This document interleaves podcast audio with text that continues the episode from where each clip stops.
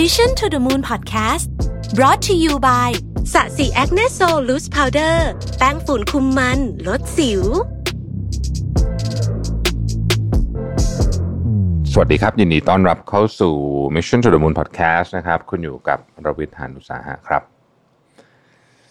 ในอดีตเนี่ยนะครับ มนุษย์เราเนี่ยรับรู้เวลาจากการสังเกตธรรมชาติ เช่นการขึ้นลงของพระอาทิตย์ หรือการเปลี่ยนแปลงของฤดูเป็นต้นนะครับ สิ่งเหล่านี้เนี่ยเกิดขึ้นซ้ำๆจนเป็นแพทเทิร์นของมันทำให้มนุษย์ในอดีตบรรพบุรุษของเราเนี่ย ก็พอจะเดาได้ว่ามันมีการครบรอบของอะไรบางอย่าง ไม่ว่าจะเป็นวันหรือปีนะฮะอย่างผู้คนที่อาศัยอยู่บริเวณลุ่มแม่น้ำนายเนี่ย จะรู้ว่าผ่านไปครบรอบปีเนี่ยจากการท่วมน้ำท่วมนะฮะของแม่น้ำในช่วงฤดูร้อนนะครับ วิวัฒนาการแรกของการสร้างเครื่องบอกเวลาคือนาฬิกาแดดนะครับ แบบที่เราเคยประดิษฐ์กันตอนที่เรียนประถมนั่นแหละนะฮะนาฬิกาแดดได้มีมาตั้ง 3,500 ปีก่อนคริสตกาลแล้วนะครับ ผู้คนในอดีตเนี่ยอาจนำวัสดุบางอย่าง เช่น แท่งไม้นะฮะนำไปปักอยู่กลางแดด แล้วก็ใช้เงาเนี่ยนะฮะในการออบอกเวลาในช่วงต่างๆนะครับพอเริ่มมีวัฒนธรรมอยู่กันเป็นชุมชนหรือเป็นแคว้นต่างๆ ก็มีการก่อสร้างสิ่งใหญ่ๆ เช่นเสาหินนะครับ บอกเวลาเป็นต้นนะฮะลักษณะจะเป็นแท่งหินสูงแล้วก็ตรงปลายเนี่ยจะมีรูปคล้ายพีระมิดนะฮะลองนึกภาพก็จะนึกภาพตามออกเลยนะฮะเราเห็นอยู่ในภาพยนตร์กันบ่อยๆ ข้อเสียของการบอกเวลาด้วยนาฬิกาแดดก็ค่อนข้างชัดเจนตรงไปตรงมาก็คือ มันต้องมีแดดเท่านั้นนะครับ เพราะฉะนั้นเนี่ยวันไหนไม่มีแดดฝนตก ตอนกลางคืนฟ้าครึ้มอะไรก็ไม่ได้เลยนะฮะต่อมาจะมีการประดิษฐ์นาฬิกาน้ำ นะครับ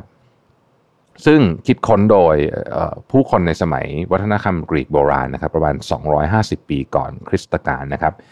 ลักษณะของนาฬิกาน้ำเนี่ยจะเป็นกรวย แล้วก็มีขีดบอกเวลาอยู่ น้ำจะถูกปล่อยให้หยดลงเรื่อยๆ พอถึงที่ขีดไว้เนี่ยเราก็จะทราบว่าผ่านมาชั่วโมงหนึ่งแล้วนะครับ แต่ข้อเสียของนาฬิกาน้ำก็คือบอกเวลาได้เป็นชั่วโมงเท่านั้นนะครับ ก็ถ้าเกิดอากาศหนาวขึ้นมาเนี่ยน้ำก็กลายเป็นน้ำแข็งก็ใช้ไม่ได้อีกนะฮะ นาฬิกาน้ำเนี่ยยังถูกพัฒนาเป็นนาฬิกา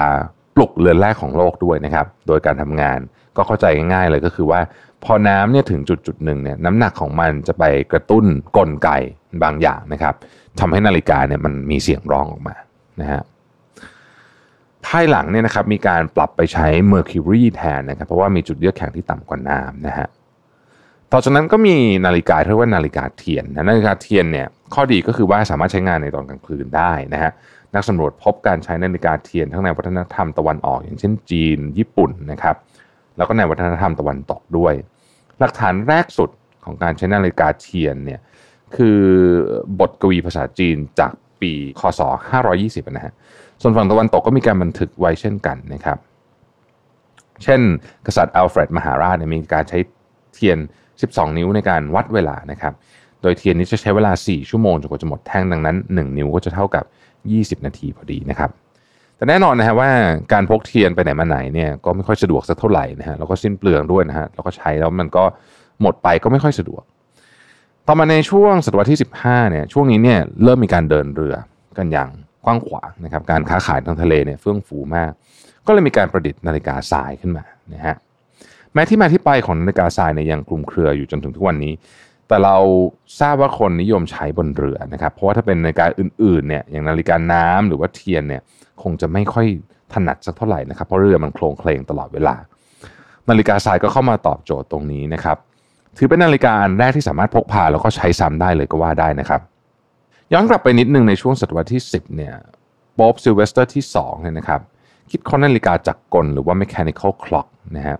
หรือนาฬิกาที่มีเลขแล้วก็เข็มคล้ายๆกับทุกวันนี้นะฮะ แต่ไม่ใช่กลไกลูกตุ้มแบบนาฬิกาคุณปู่นะครับ แต่เป็นกลไกที่เก่ากว่านะฮะเรียกว่า Verge and Forloyd ซึ่งไม่ค่อยแม่นยำเทียบเท่ากับลูกตุ้มนะฮะนาฬิกาจักรกลเนี่ยเริ่มแพร่หลายในศตวรรษที่ 14 นะครับ เริ่มมีการใช้ในนาฬิกาขนาดใหญ่ก่อนนะครับ พวกนาฬิกาที่เป็นหอนาฬิกาเนี่ยนะฮะ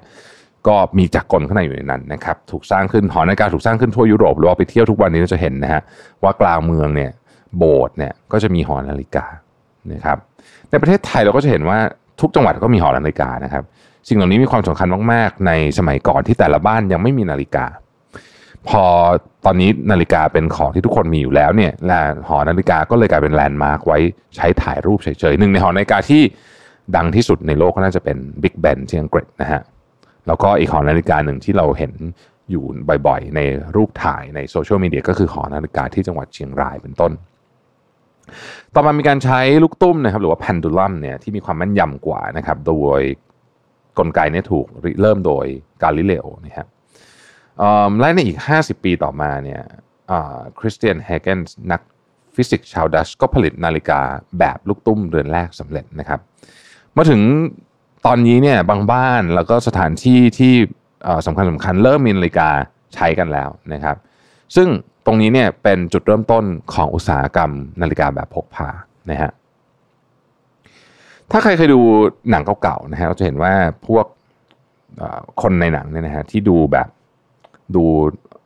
มีฐานะหน่อยเนี่ยนะฮะเขาจะมีนาฬิกาที่มีเป็นกลมๆแล้วก็มีสร้อยห้อยไว้กับกระเป๋าเสื้อเขาจะพกไว้ในกระเป๋าเสื้อสูทนะครับเราเรียกนาฬิกาแบบนี้ว่า pocket watch ปัจจุบันนี้ยังหาซื้อได้นะครับ pocket watch เนี่ยนะฮะแบรนด์ หลายแบรนด์ก็ทำออกมาเป็นพวก limited edition ก็มีนะครับ Pocket Watch เนี่ยถูกคิดค้นในต้นศตวรรษที่ 16 นะครับ โดยช่างนาฬิกาชาวเยอรมันอย่างไรก็ตามเนี่ยช่วงแรกๆเนี่ยมันไม่ถูกเรียกว่า Pocket Watch นะครับ เพราะว่าเขาไม่ได้นิยมเอาใส่ไว้ในกระเป๋านะฮะแต่ว่าเขาจะสวมแบบสร้อยคอเลยนะฮะแต่ว่าในยุคหลังๆเนี่ยก็พบว่าปรับเปลี่ยนดีไซน์มาใช้แบบพกในกระเป๋าเนี่ยมันใช้งานง่ายกว่านะครับ เช่นเดียวกันกับนาฬิกาสมัยนี้เนี่ย Pocket Watch ก็ไม่ได้เอาไว้แค่บอก เวลาอย่างเดียวนะครับ ในยุคนั้นเนี่ย Pocket Watch เนี่ยเอาไว้บอกฐานะด้วยนะฮะในยุโรปนะฮะในช่วงนั้นเนี่ยใครมี Pocket Watch เนี่ยถือว่าเป็นคนที่มีเงินนะฮะดูรวยนะฮะดูร่ำรวย แล้วก็เป็นที่นิยมในหมู่ชนชั้นสูงนะครับเพราะว่าในตัวนาฬิกา Pocket Watch เนี่ยมันก็จะมีการแกะลายสลักที่หรูหรานะครับ แล้วก็คล้ายๆกับนาฬิกาในยุคนี้ก็คือมีการใช้วัสดุราคาแพงนะฮะมีเพชรมีอัญมณีมาประดับนะฮะ ทีนี้ความนิยม Pocket Watch ก็เริ่มลดลงนะครับ เมื่อนาฬิกาข้อมือแบบปัจจุบันเนี่ยเริ่มเข้ามีบทบาทมากขึ้นนะครับ จุดเริ่มต้นของนาฬิกาข้อมือเนี่ยเกิดจากนักบินชื่ออัลเบโตดูบองเนี่ยนะฮะอัลเบโตเนี่ยเป็นทั้งนักบินแล้วก็นักผจญภัยชื่อดังนะครับเขาค้นพบว่าการดูนาฬิกาตอนขับเครื่องบินอยู่เป็นเรื่องยาก ลองนึกภาพว่าต้องหยิบไอ้ pocket watch ออกมาจากกระเป๋าเนี่ยนะฮะเรามือหนึ่งก็ต้องขับเครื่องบินไปด้วย ไม่ค่อยถนัดเท่าไหร่นะฮะโชคดีที่ว่าอัลเบโตเป็นเพื่อนกับลุยส์ Cartier นะครับ ลูกหลานของผู้ก่อตั้งแบรนด์ Cartier นั่นเองเขาก็เลยให้เพื่อนช่วยแก้ปัญหานี้นะฮะก็เป็นที่มาของนาฬิกาข้อมือซึ่งถือกำเนิดขึ้นในปี 1904 นะครับนาฬิกาข้อมือเนี่ยกลายเป็นของที่นิยมมากๆเลยนะฮะเหตุผลข้อแรกก็คือมันใช้งานสะดวกนะฮะไม่ต้องไปคว้าหรือไม่ต้องไปล้วงอะไรจากกระเป๋านะฮะอันที่ 2 ก็คือว่าดีไซน์โดดเด่นนะครับนาฬิกาข้อมือยุคแรกๆเนี่ยจะเป็นสายหนังนะครับแล้วก็ได้ลุคที่ดูมีความเป็นอินดัสเทรียลมีความมีความ ทันสมัยมากขึ้นเมื่อเทียบกับ Pocket Watch ที่มันเต็มไปด้วยของวิบวับเป็นเเหมือนเครื่องประดับที่มีเหมือนกับมีมีเพชรมีอะไรพวกนี้มากกว่านะเพราะฉะนั้นลุกมันก็จะไม่เหมือนกันนะฮะประการที่ 3 ก็คือว่าในช่วงสงครามโลกครั้งที่1เนี่ยเหล่าบรรดาทหารที่ไปออกรบเนี่ยก็นิยมใส่นาฬิกาข้อมือ เพราะว่ามันสะดวกสบายนะครับ เวลาเราอยู่ในสนามรบเนี่ยนะฮะลองนึกภาพตามนะฮะเราคงจะไม่มีเวลาหยิบพ็อกเก็ตวอชขึ้นมาดูแน่นอนนะครับ ต่อมาในปี 1927 เนี่ยมีการ ประดิษฐ์นาฬิกาที่เรียกว่าควอตซ์ขึ้นมานะฮะควอตซ์เนี่ยมีความแม่นยำมาก เพราะว่าจะวัดแรงสั่นสะเทือนของผลึกควอตซ์นะครับเป็นเป็นตัววัดเวลานะแล้วในปี 1955 เนี่ยก็เกิดนาฬิกาที่เรียกว่า Atomic Clock ขึ้นมานะครับออกแบบโดย Britain National Physical Laboratory นะครับโดยใช้ธาตุซีเซียม 133 โดยความถี่ของพลังงานที่ถูกปล่อยออกมา จากอะตอมจะเป็นตัวกำหนดวินาทีนะครับ ซึ่งนาฬิกาอะตอมเนี่ยถือว่าเป็นนาฬิกาที่มีความแม่นยำมากที่สุดในโลกแล้วในขณะนี้นะฮะแล้วทำไมคนเราถึงต้องการหน่วยวัดเวลาที่แม่นยำและเป็นมาตรฐานสากลนะครับ เราทำแบบนี้ไปเพื่ออะไร พวกเราอาจจะไม่ได้เอใจหรือตั้งคำถามนี้มากสักเท่าไหร่เพราะว่าเราเกิดขึ้นมาเนี่ยเราก็มีเวลามาตรฐานอยู่แล้วในโลกนี้นะฮะ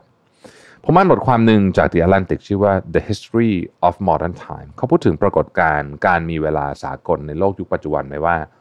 มันไม่ได้อยู่ดี เกิดขึ้นมาเฉยๆนะครับ แต่ว่ามนุษย์เราเนี่ยมีเหตุจำเป็น จะต้องใช้เวลาสากลที่ว่านี้ กล่าวคือตั้งแต่ศตวรรษที่ 19เนี่ยโลกของเราก็เชื่อมต่อกันมากขึ้นนะครับ มีรถไฟมีเรือมีรถไฟใต้ดินมีโทรศัพท์วิทยุอื่น ๆ อีกมากมาย เทคโนโลยีพัฒนาขึ้นอย่างรวดเร็วนะครับ การเชื่อมต่อของผู้คนเกิดขึ้นอย่างที่ไม่เคยเกิดขึ้นมาก่อน ถ้าเกิดว่าไม่มีมาตรฐานเรื่องเวลานะฮะผลที่ตามมาก็คือการติดต่อสื่อสารการเดินทางเนี่ย มันก็จะทำได้ยากมาก แล้วมันก็จะงงไปหมดเลยนะฮะอย่างในปี 1875 เนี่ย American Railways ตารางรถไฟเนี่ยนะครับ ของอเมริกาเนี่ยเขาก็จะยึดเวลาท้องถิ่นในในแต่ละสถานีนะฮะซึ่งมันต่างกันนะฮะมี 75 เวลานะฮะวุ่นวายมาก ๆ เลยนะครับลองนึกภาพแต่ละอันเดี๋ยวที่นึกยึดนาฬิกาตัวเองเป็นหลักนี่นะฮะในชิคาโกเองเนี่ยก็มี 3 เวลาท้องถิ่นนะครับ ตอนนั้นก็มีคนตกรถอะไรกัน วุ่นวายไปหมด ดังนั้นการมีเวลามาตรฐานจึงเป็นเรื่องสำคัญมากนะฮะไม่นานหลังจากนั้นเนี่ยก็มีการแบ่งเวลามาตรฐานเป็น 24 standard time zone นะครับในปี 1884 การติดต่อสื่อสารระหว่างกันระหว่างประเทศระหว่างสิ่งต่างๆ ที่มนุษย์ต้องใช้เนี่ยก็สะดวกมากขึ้นนะครับ อย่างในประเทศสหรัฐเองเนี่ยนะฮะก็เหลือเวลา 6 time zone หลัก ๆ นั่นเองนะครับประวัติการของการมาของเวลาที่ทุกวันนี้เนี่ยมัน เป็นเรื่องที่แทบจะเราเราเราใช้มันตลอดเวลาโดยเราอาจจะไม่ได้นึกถึงมันซะด้วยซ้ำเนี่ยนะครับ มันก็เป็นสิ่งที่น่าสนใจมากเลยนะครับ แล้วก็จะบอกว่า เรื่องราวของเวลาแล้วก็นาฬิกาเนี่ยเป็นส่วนหนึ่งที่สำคัญของประวัติศาสตร์ของมนุษย์มาโดยตลอดครับ Mission to the Moon Podcast Presented by SASI Acne Sol แป้งฝุ่นคุมมันลดสิว